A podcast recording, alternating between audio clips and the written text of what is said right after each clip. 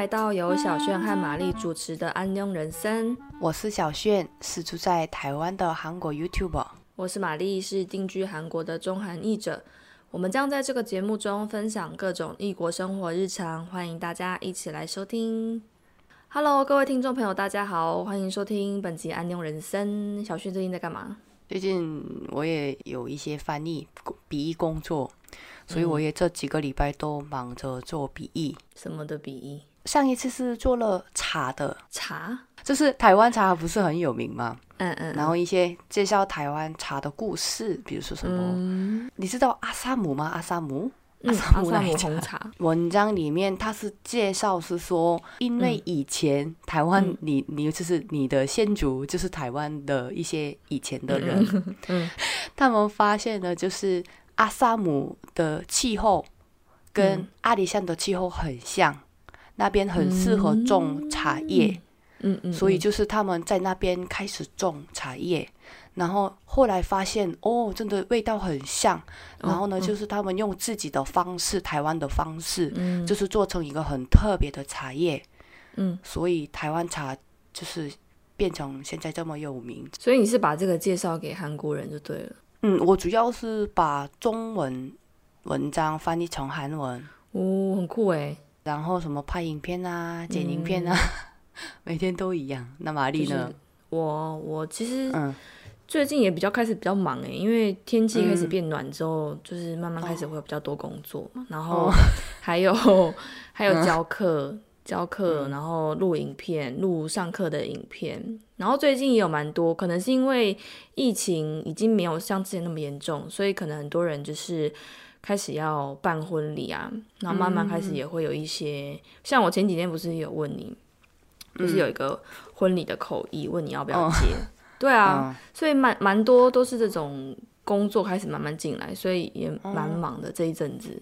然后再顺便闲聊一下，就是我前几天看了一部电影，叫做《格杀福顺》（Kiriboksun）。那 Kiriboksun，其实我一直蛮期待，因为就是全度妍在之前《Itas Kende》浪漫速成班里面的演技也蛮印象深刻的，所以我就很期待。就是点开了那一部来看，殊不知有点失望。为为什么不好看吗？嗯，我觉得是好看，就是它里面的一些打斗的这些剧情、打斗的戏码，我觉得很精彩，拍的很厉害。但是就是故事的整个轴线没有什么特别的内容，就是你看完就会觉得嗯，结束了。其实就就差不多是这样啦，也是一直在工作啊。所以为什么今天我们要聊工作，就是因为我们要把这个礼拜的主题带回去，我们跟翻译有关的东西。因为不知道大家有没有印象，就是我们节目那时候开播第二集的时候，我们两个就是有聊到在补习班发生的一些有趣的事情嘛。然后当时因为是要准备翻译所的入学考试，所以我们其实在补习班念书念了。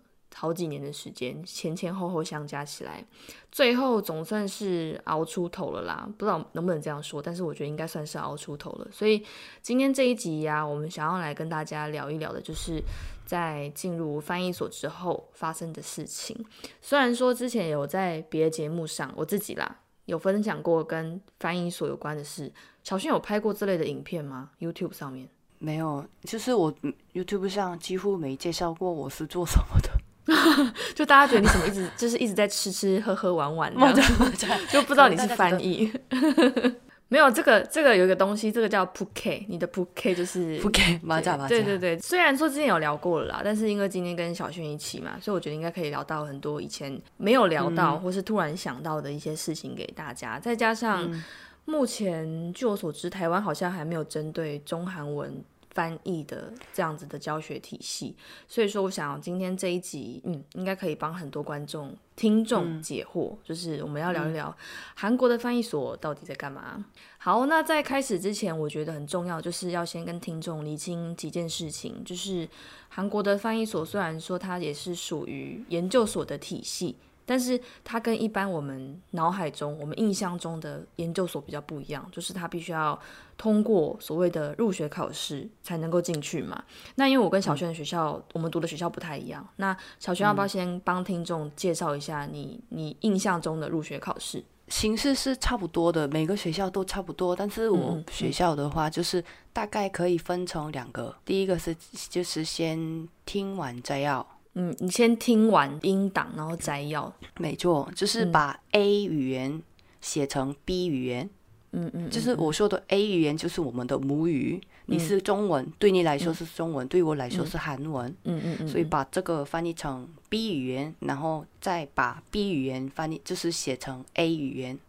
然后再要之后也要写那个写作文。嗯嗯。比如说他们提出一些社会问题，然后对这些问题我要写我的看法。然后当然要用韩文写，要用中文写，两个都要了，对，两个都要。我记得第二个考试是面试，就是跟两到三位教授，就是他们坐在我前面，哦，突然恐怖了，他们坐在给我一张纸，然后一张纸上一些写一些中文的句子。嗯嗯嗯，或者是韩文句子，那我要把它就是翻译成中文或者是韩文，也不是说翻译，就是那个 site translation。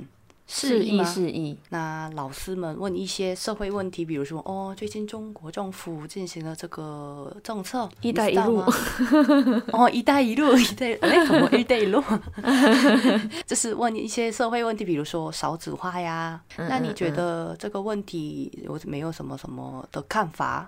那怎么解决啊什么的？哦，那如果是我是韩国人的话，要用中文回答。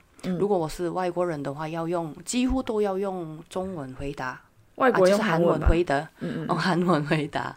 然后讲完就他们大概看了我的一些背景，比如说我读了什么大学，我研究了什么，我去了哪个国家。那他们会问一些相关的问题，比如说哦，那你是学中文系的，那你你里面学了什么？那你去了中文，去过中国的哪里？那里面学习了什么？那你有没有？翻译的一些经验啊，什么等等，就是这样，大概结束，就是第二关的面试这样。嗯嗯嗯嗯嗯，这样听下来，我觉得我们是不是很像啊？因为你也考过啊，所以所以你应该都知道，就是大概就是主要分成第一阶段笔试跟第二阶段面试。那其实笔试就是主要考的就是听力、听写，然后就是摘要，你要听音档，你听。听韩文，你就是摘要成中文；听到中文，你就摘要成韩文。总共是有四个科目嘛，就是摘要是中韩韩中，那写作也是中韩韩中，那都只有半小时，就是每一个单一个项目就是只有半小时的时间。其实应该是这样说啦，就是摘要一小时，写作一小时。但是因为你摘要有中韩韩中，写作也有中韩韩中，所以就是各半小时，基本上。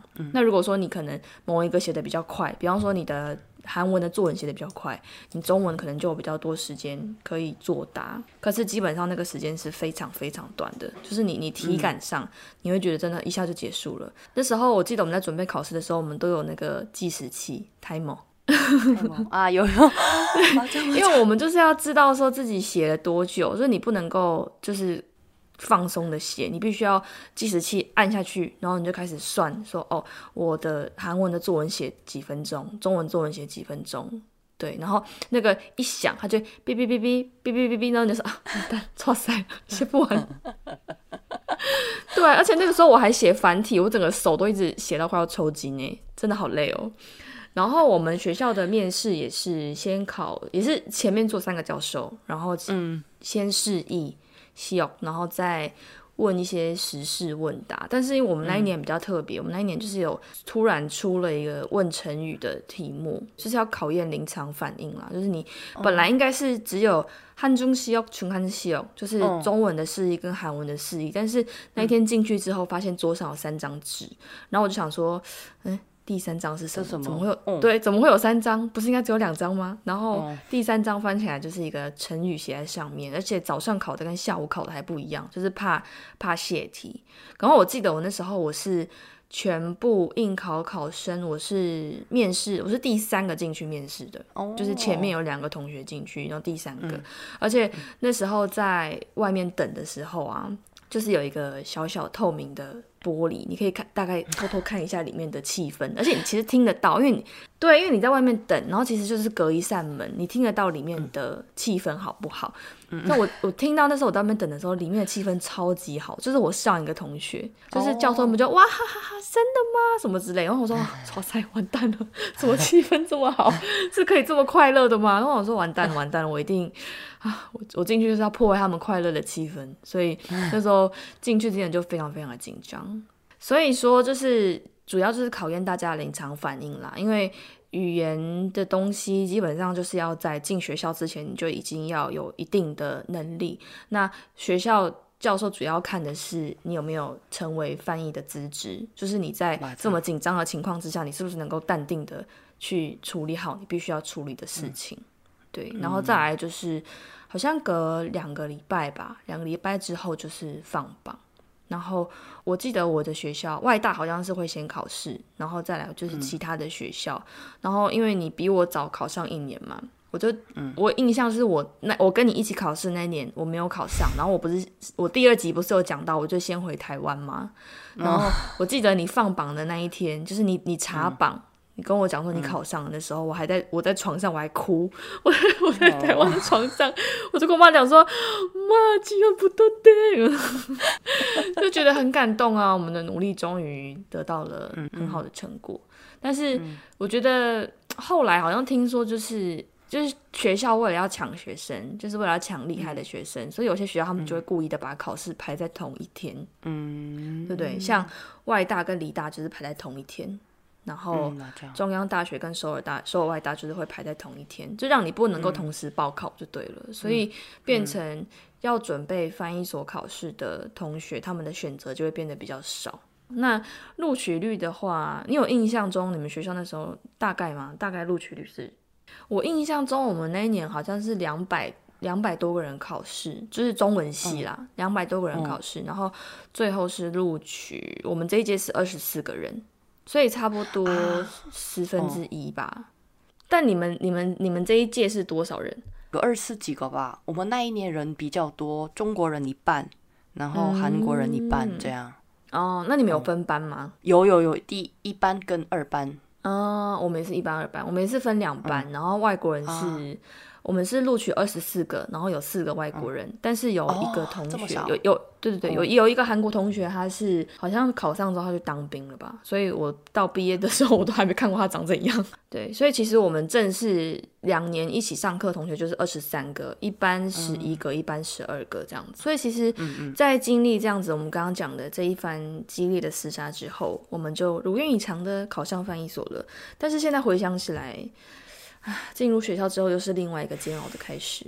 你要不要跟大家分享一下你的研究所生活？简单来说，非常非常的累。嗯，你一定会知道，这是第一个，作业太多，超多。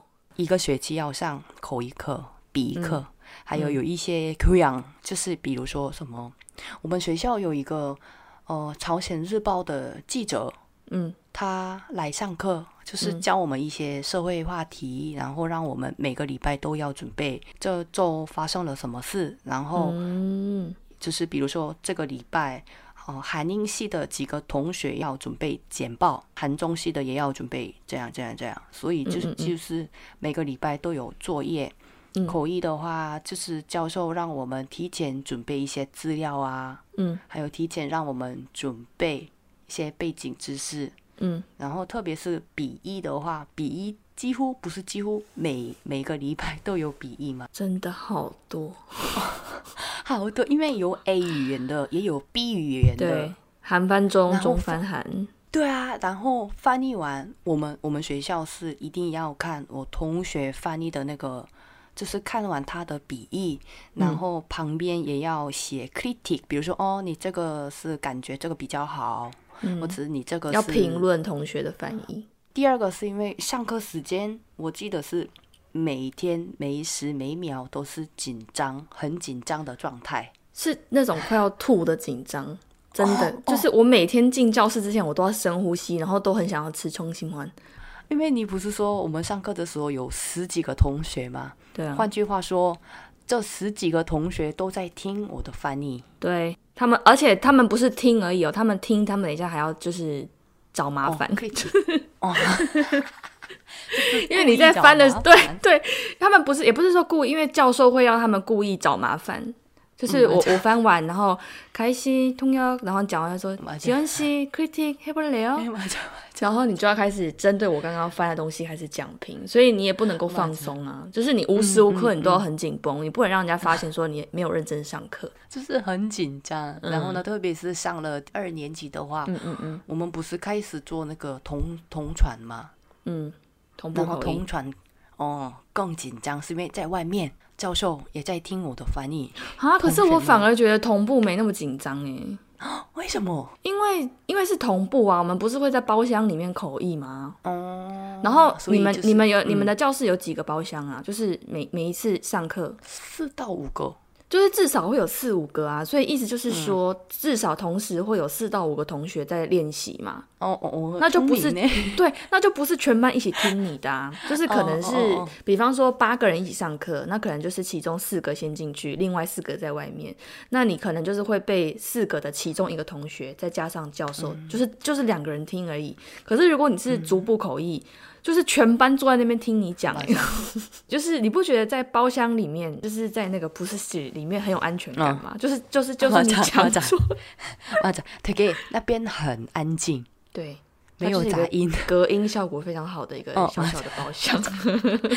我觉得同步比较没有那么压有压力，就是因为你就是听完赶快讲，听完赶快讲。可是逐步就是大家都在等你，你讲不出来，大家就是坐在那边等你。我觉得那个压力大好多。不过我现在觉得，就是因为我上了那个翻译研究所，就是学习了一个很重要的东西。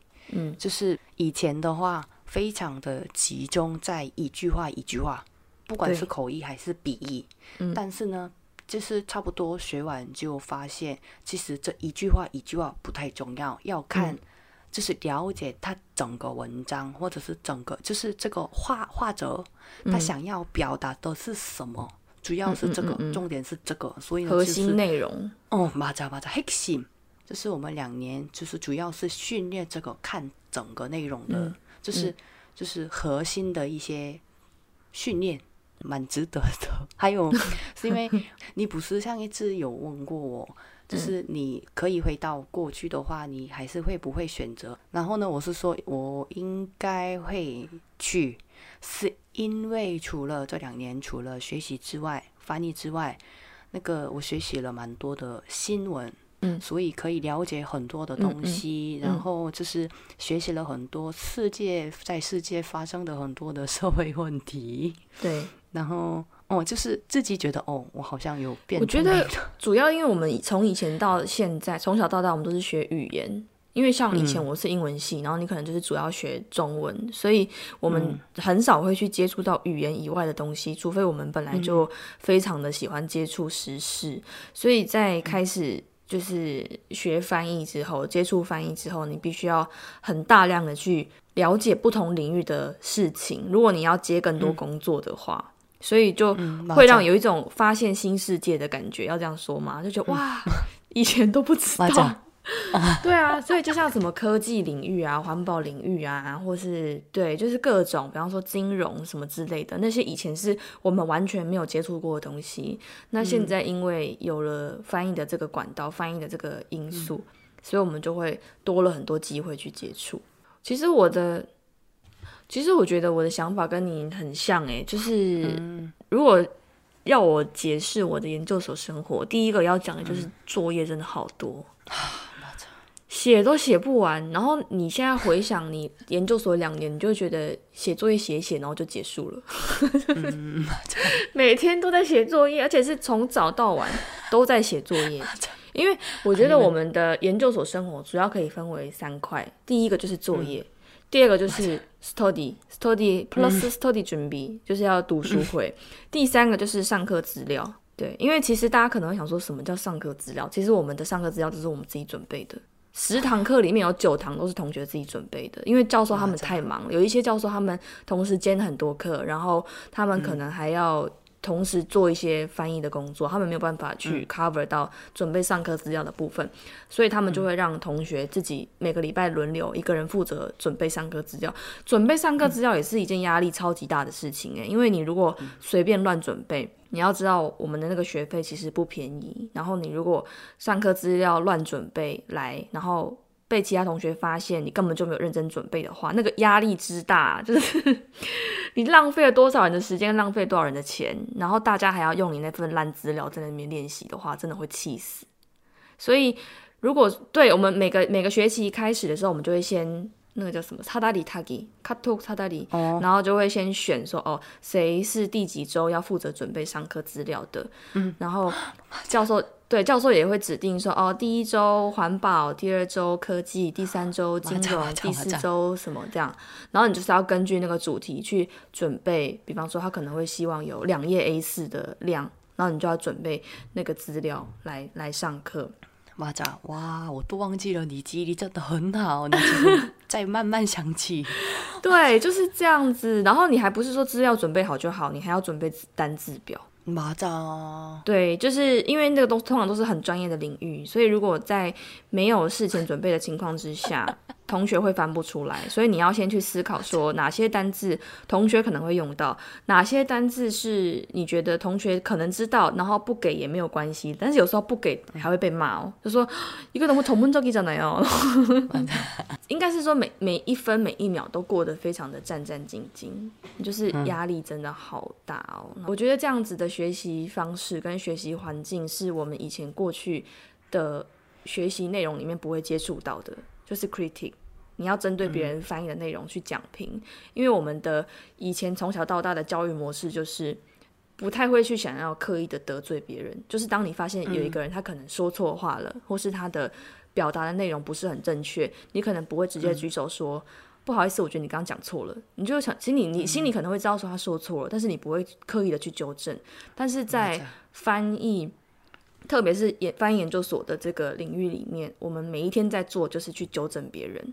所以，不管是去纠正别人，还是被纠正，其实都是一件压力非常非常大的事情。因为你要纠正别人的时候，你就会很怕说错话，然后可能会让他就是会伤心、会难过。然后你如果说你该讲的没有讲到，别人就会觉得说：“哎，那你刚刚到底有没有在听啊？”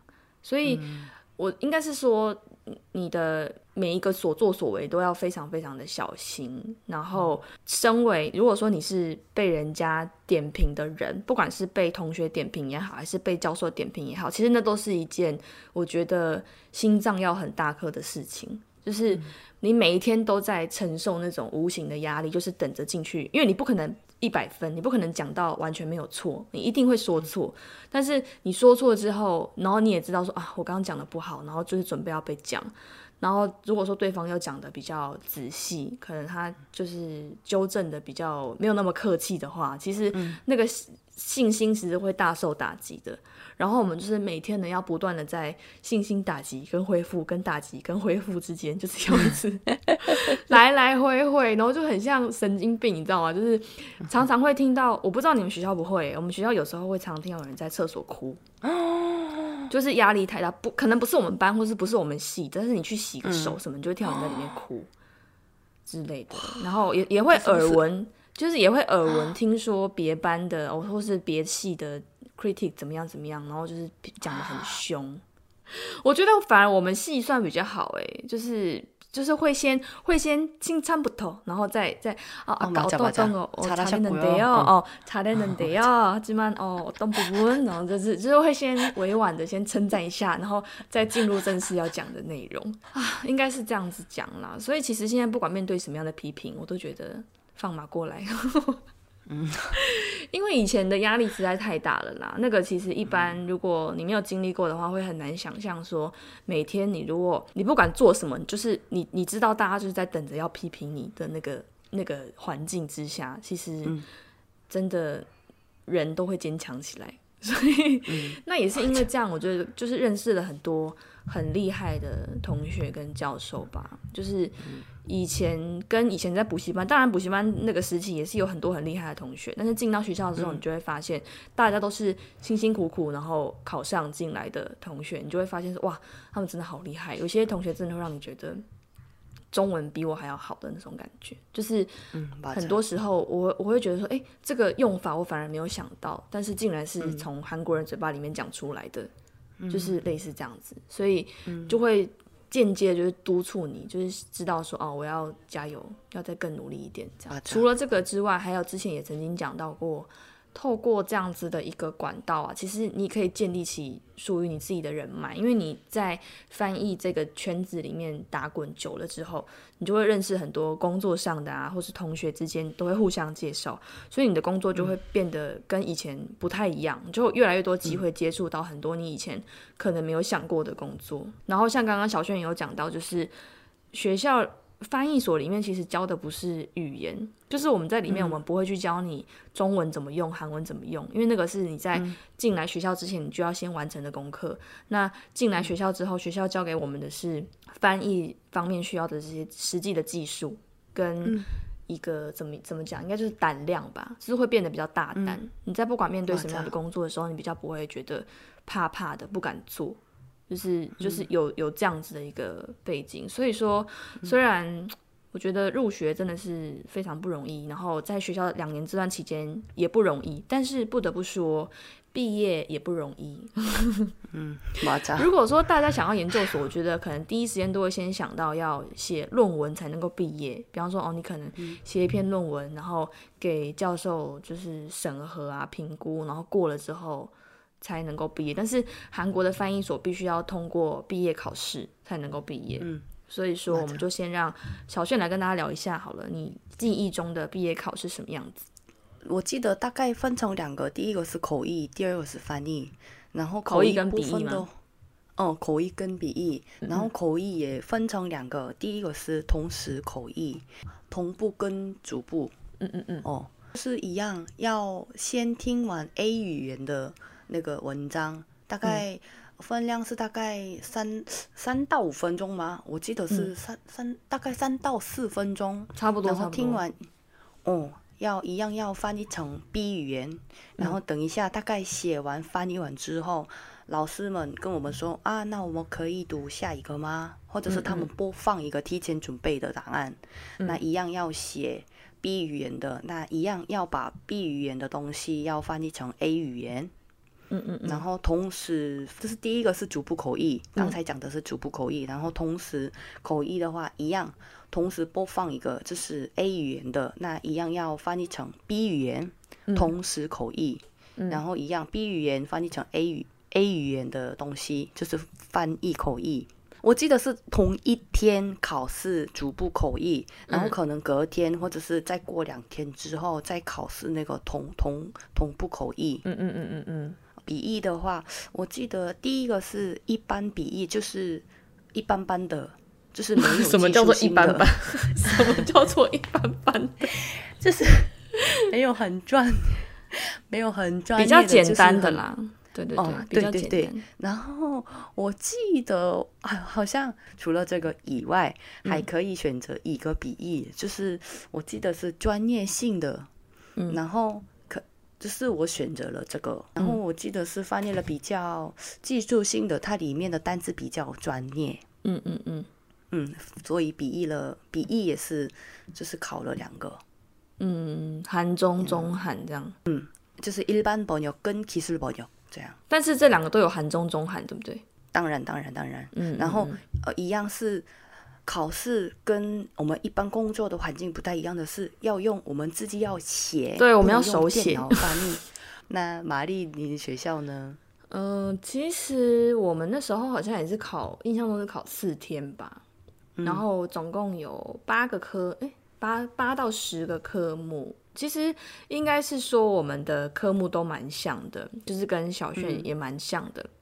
就是会分成逐步口译、同步口译，但是我们有另外多考，就是专业同步口译，就是逐步两个，然后同步四个，然后再加两个笔译。对，然后我们只有专业同步口译会事先公布方向，就是比方说领域，对对对，就是可能会想说，哦，这次是考，比方说天然灾害，然后他就会丢给你“天然灾害”四个字，可是他不会告诉你是什么的天然灾害，然后你就要疯狂的去找，对，你就要一直去找各种天然新闻 对，哦，而且这边有一个可以跟大家分享，就是。如果说是像韩中，就是原文是韩文的话，所有的科系都是考同样的内容，就是不管是韩日、韩英还是韩法、韩阿拉伯，全部的同学都是考同样的韩文的内容。那只有是像中文是原文的时候，才是我们系上的教授自己出的。所以那时候进去要考试的时候，我们都是教授现场读稿。就是你会在包厢里面看到教授坐在很远的地方，然后他们就是就说准备好了，他们就会开始，然后就是会有，比方说他是，然后我们那时候好像是日文系的教授帮我们读韩文的稿，因为他是是他自己出的，所以那时候很紧张的原因是因为我们平常在上课的时候，你会很习惯你自己系上教授说话的速度。可是，如果说是别系的教授，你根本就没听过他讲话，然后你也不知道他讲话速度多快的时候，那真的会很崩溃。因为我那时候就是非常的崩溃，又因为难度很高，然后又没有听过他讲话，不习惯他讲话的方式，然后那个时候就是翻到后来，我真的是哦，Oh my god，天哪，怎么办？怎么这么快？可是因为他也不是你系上的教授，所以你也不能够，就算是系上的教授也不能抱怨啦。但是其实就是也不熟，也跟他不熟，不认识。所以你就会觉得啊，好冤枉哦，就很羡慕日文系的同学，因为可能有一些人他们已经就是有有听过那个，对，已经习惯那个教授的讲话方式，对，大概就是这样。然后我们那时候，因为我们有一个自己的就是翻译所的那个大楼嘛，然后要考试的那一周，那个大楼就是会整个封闭，就是外人不能够进出，就是会有一一个楼层。就是用来考试，所以你进去之后啊，你的那些电子用品、手机，然后什么平板，然后包含说像智慧手表之类，全部都要放在那个出口的那个篮子里面，对，都不能带进去，你就是只能带纸跟笔，对。然后考试之前，他就是会给你十分钟的时间，然后你可以跟你的同学稍微讨论一下，说等一下可能会出现什么，但是都没有帮上忙，就是。讨论完之后一点用也没有，然后就进去考完出来一科一科一科，然后那时候我们的笔译也是，我们笔译那时候是先考，我有点忘记了，反正就是中韩韩中各一科。那我们的方式比较特别，是我们进去之后，比方说这一这个时间是考中韩，考中文翻韩文，然后。监考老师就会发四张、四张还是五张的考卷，就是里面会有一般 point、kiss point，然后什么 commun、p o n 各种什么法律、金融，然后一般文化等等，好像会有四到五张考卷，然后你从里面挑两张，你自己选，对，你自己选你比较擅长、你比较有信心的。所以就是会给你一个选择的机会啦，因为这样可能比较公平，不会说有些同学他可能从以前就从事金融相关工作，所以你如果说哦出这个全部大家都一样的话，其实就会比较没那么公平。那如果说让同学可以自己做选择的话，就比较我觉得公平性会提高一点啦。然后那时候我记得我的韩中刚好是出 BTS。所以我就非常开心，就选了 BTS，写的好开心哦。我应该是我应该是我们班分数最高的吧？我不知道，因为那时候大家都知道我很喜欢防弹啊，所以那时候出来大家还恭喜我，就说可以出开防弹拿真的。然后那个时候我们的那个毕业考试总共是会有出来会有六个分数，就是逐步口译 A B。B A 同步口译 A B B A 笔译 A B B A 会有六个分数，那平均要八十分以上才算，就是有可以，对对对，才算通过。那今天就是这边小小跟大家公开我的毕业考成绩是八十八分，耶，我毕业了，哇，恭喜你！对，就是整体来看的话，当然是韩中的分数是偏高啦，但是中韩就是比韩中会再低一点点，那个没有关系，我觉得可以接受。但是就是至少是。顺利的毕业了，虽然说已经好几年前的事情，但是还是为了要跟大家分享，还是努力的生出一些东西来跟大家讲。那最后的，在今天节目的最后啊，因为其实我也蛮常接受到相关的跟翻译所有关的问题啦。当然，就今天趁小俊也在的时候，我们就一起来帮大家回答好了。就是，嗯，很多人都在问，第一个就是到底要不要考翻译所？你觉得？觉得自己真的真的很想去，有兴趣的话，我是建议去。但是呢，大家提前要考虑自己有没有时间。嗯，因为有没有时间，有没有钱，有没有体力，我觉得这三个非常重要。是因为就是上研究所前，几乎都要去补习班学习，至少半年到一年两年。嗯，然后呢，一两年这个这时间要花时间，也要花钱，然后身体也越来越就是不好，身体 会变得非常非常的不好，这是真的。妈的，身体真的会烂掉。受压力啊，每天学习啊，每天坐着啊，压力很大，所以大家还是觉得，嗯，我没关系，我有时间，我真的很想挑战，就试试看。对，我觉得蛮值得的。对，嗯，那这就牵扯到我们的第二个问题，就是有一些同学在问说，我可能没有那么多时间，没有那么多的费用，就是没有办法负担那么大的成本。那我如果自学呢？我自学就没有办法考上翻译所吗？自学哦，你们那一届有人自学考上的吗？没有，没有，完全没有。是因为，嗯，至少至少自己要准备那个考试形式啊，比如说哦，就是口译要准备什么，笔译面试要怎么准备，嗯，然后呢，一些社会问题啊，这个也要就是了解嘛，这样才可以写文章。嗯嗯嗯。所以我觉得。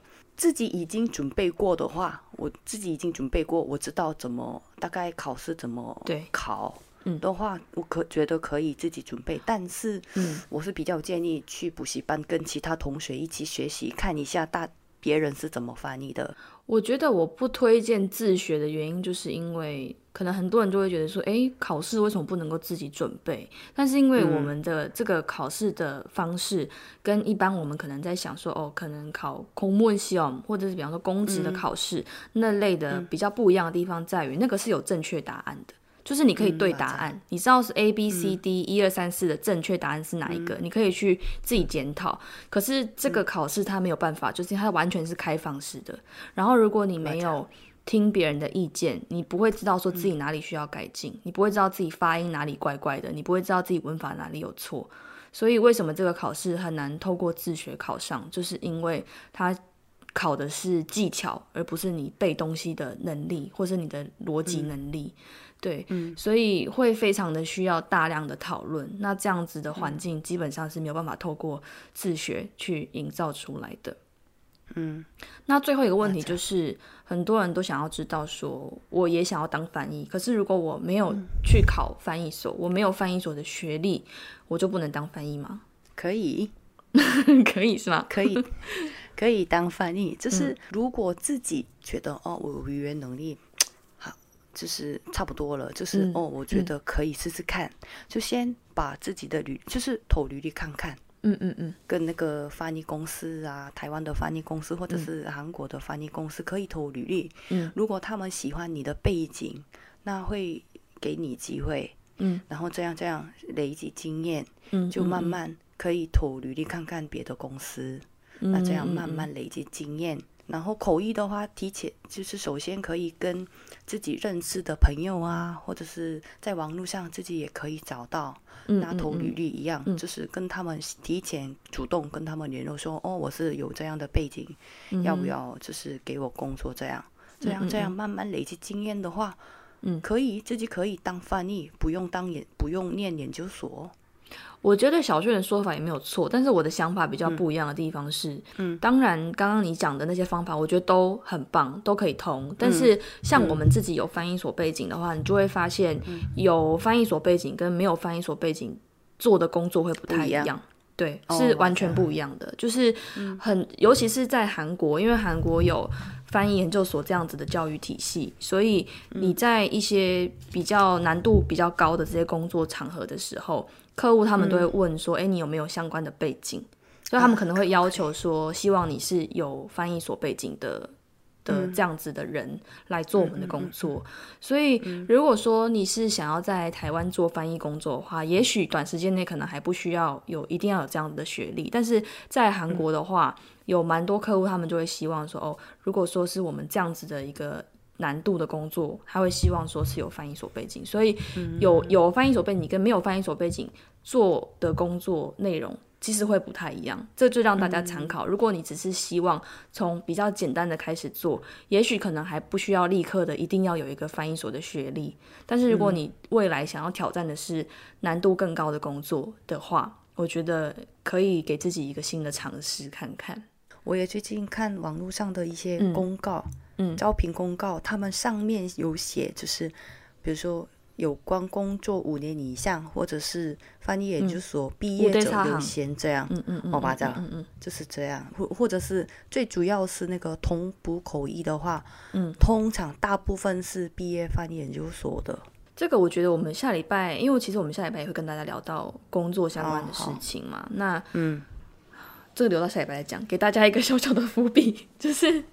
如果想要听更多有关工作的东西的话，可以期待一下下礼拜的内容啦。那其实今天的跟学校有关的分享，差差不多就到这里。那如果说对于翻译所求学的过程，如果大家还想要再听更多、了解更多内容的话，也可以参考我曾经出的《成为韩语翻译员》这本书，因为里面有针对整个研究所的考试跟研究所生活做蛮多详细的分享。所以我觉得听到这边，应该很多听众都会想要知道说，翻译所毕业出来之后，到底都在做哪些工作？因为其实我们刚刚也讲讲到，翻译所学历有跟没有做的工作是不太一样的。那这个主题，我觉得我们就。留到下周再来跟大家分享好了，一定要听哦，是强迫大家听，一定要听哦。嗯，如果你也喜欢这个节目，欢迎追踪、订阅、分享给身边的好朋友。当然，也欢迎帮我们留下五颗星好评，或者是留言告诉我们你的看法。想看更多译者工作分享，欢迎上 IG 搜寻我的翻译人生。想看更多小炫在台湾的生活点滴，也可以到 YouTube 搜寻安庸小炫。谢谢大家，我们下周再见，拜拜。